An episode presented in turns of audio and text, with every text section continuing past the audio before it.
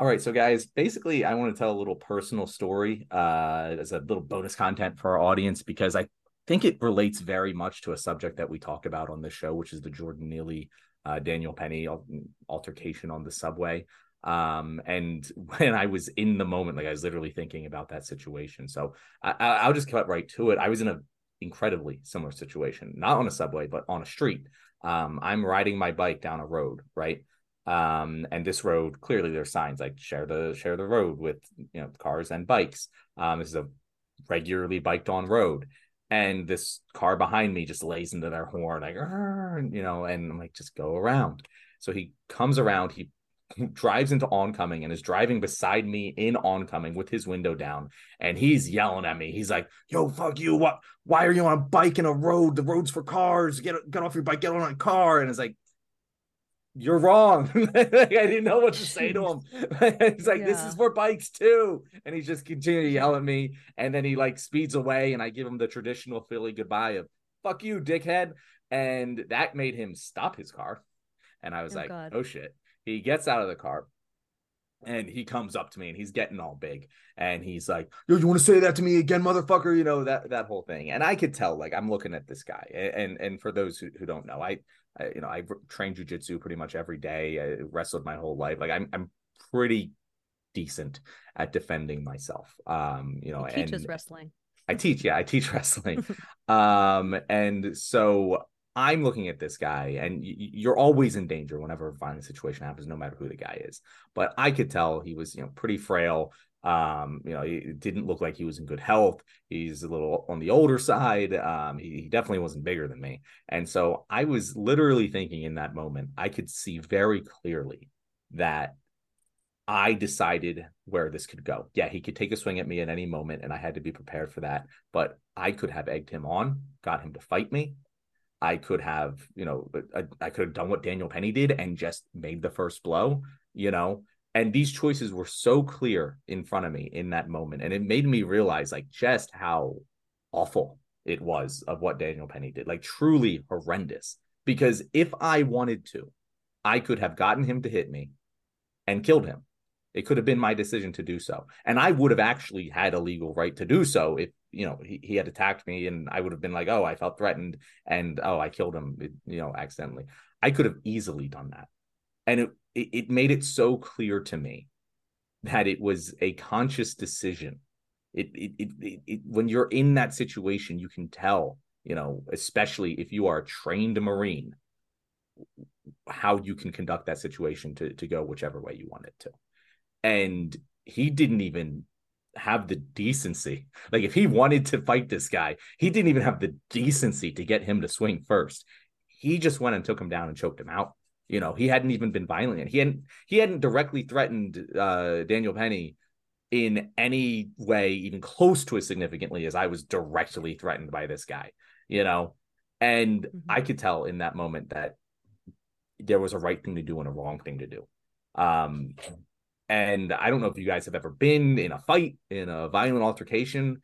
I don't know if maybe that's just me. It's slowed down because I have training or what. Um, but I know that like if anyone has been watching the situation has never been in that situation it it can be pretty clear cut. Like you can take this in one way or another and you are morally responsible in my opinion for escalating violence in any situation like that because it is a choice. So, so what happened? How did it end?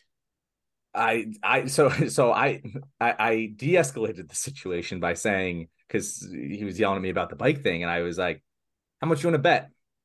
I'll bet you a thousand dollars right here, right now, that we walk up this road and we see a sign that, that, that says that this road is for bikes. And that made him like I could see in his eyes, he's like, hmm, this guy seems pretty confident about it. maybe, maybe, I wouldn't bet a thousand dollars on this. Maybe I'm wrong.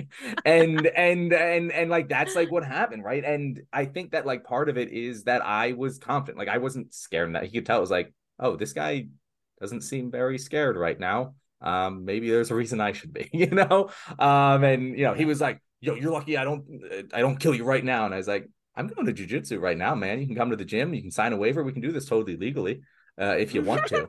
you know, and he ended up just you know skidding but like he drove by me as fast as he could, as close as he possibly could, and I was like, "What the Oh fuck?" God. But like, yeah, no, and and you know, again, if you don't have the confidence of defend yourself that I do, you, eh, eh, or even if you do, like, you have to always be aware if you are in a situation like this that it could become violent, and you should be prepared for that.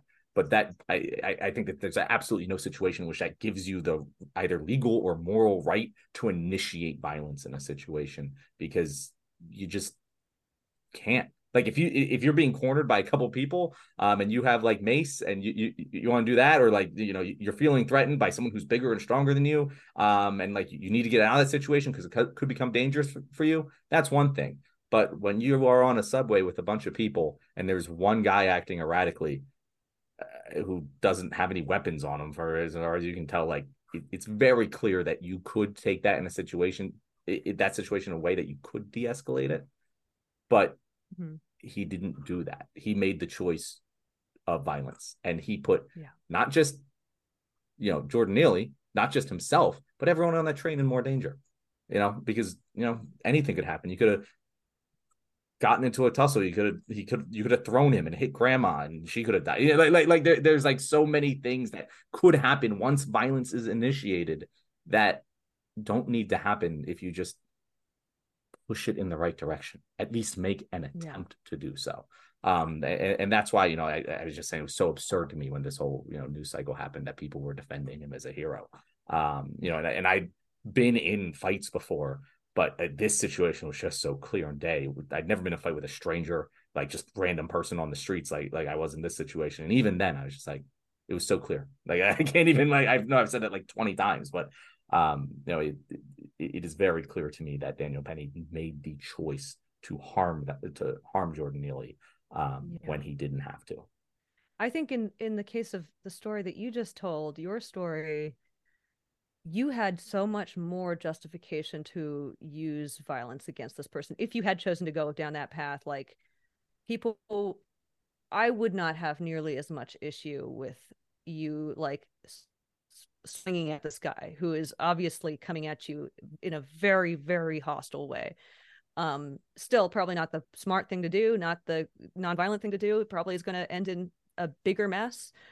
Um but yeah i mean i can see the analogy but i just think that like the jordan neely story there was no there was no there was no justification for intervening in such a violent fashion none whatsoever. He was literally just acting out a little bit and yelling and threw a jacket on the ground. There's nothing there that is dangerous and violent you know? So yeah. No, I I always, you know, we covered the story, and I saw people, you know, have their comments afterwards, kind of like on the takes that we had on the video, um, basically just trying to paint Jordan Neely in that situation as somehow a you know a threat, that he was a threat, you know, but obviously clearly a clear delineation between that story and this story is that in your story, you actually were threatened by a person who sought you out in the Daniel Neely, uh, I'm sorry, in the in the Daniel Penny Jordan Neely situation where Daniel, you know, like takes his life. I mean, you had Jordan who obviously is going through a mental health crisis, yelling on a train, threw something down, not directly threatening any one individual. And you know, normally most, you know, I think adults, men, I think in particular, have been in situations over the course of their lives where they either were about to be in a violent interaction or they got into one. And we all know from being in those situations the moments that lead up to them. And so many times they can be de escalated just by talking. Just Mhm. by talking. Yes, there are some times where violence occurs and there's and there's no talking your way out of it, but usually that's not the case. And 9 times out of 10, if you really want to avoid violence, you can. You just can. And so it, it when I first came across this story, it seemed to me that Daniel Penny was a person who took an opportunity to be violent because the opportunity was presented to him and he felt like he had Yeah. the excuse Yeah. to do so.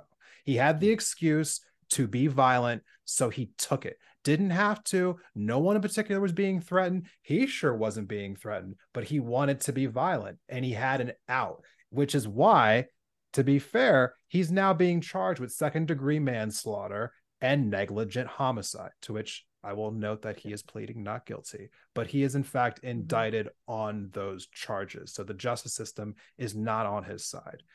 So, yeah, Jon, when it comes to you here, you obviously took the path of nonviolence, and it's it absolutely sickens me about how many people online have actually justified the fact that Daniel Penny chose to take the route of violence and that that was his rights when it clearly just comes down to a, just a further dehumanization of people who are experiencing mental illness. And it's something that I'm never gonna you know be okay with hearing any kind of take on. Yeah. And you know I'm not saying this to get kudos. I'm not saying this to like uh you know congratulate myself. I and hell you might be thinking I'm making this up right now if you're listening to this and I have no proof of it but I'm not you know this is real and the reason i'm talking about it is because i want to put more of these stories out there of how you should behave in these situations. So desmond i think mm-hmm. that you are right. Unfortunately it's an issue that men have that we have violent situations happening around us a lot. Um you know not, not that violence doesn't happen to women but that men tend to be the victims of violence um, and the perpetrators. and the perpetrators. Yes of course. Um, and we have to know how to deal with these situations when it comes up um, because it probably will come up at some point in your life if it hasn't yet. And when that happens you should know and you should think about it and you should internalize it now that your best path to safety as well as the best path to safety for the other person and everyone around you is to de-escalate the situation as much as possible. Be prepared to defend yourself if you absolutely have to, but also be prepared to de escalate because that is what is going to get everyone home to see their families again at the end of the night.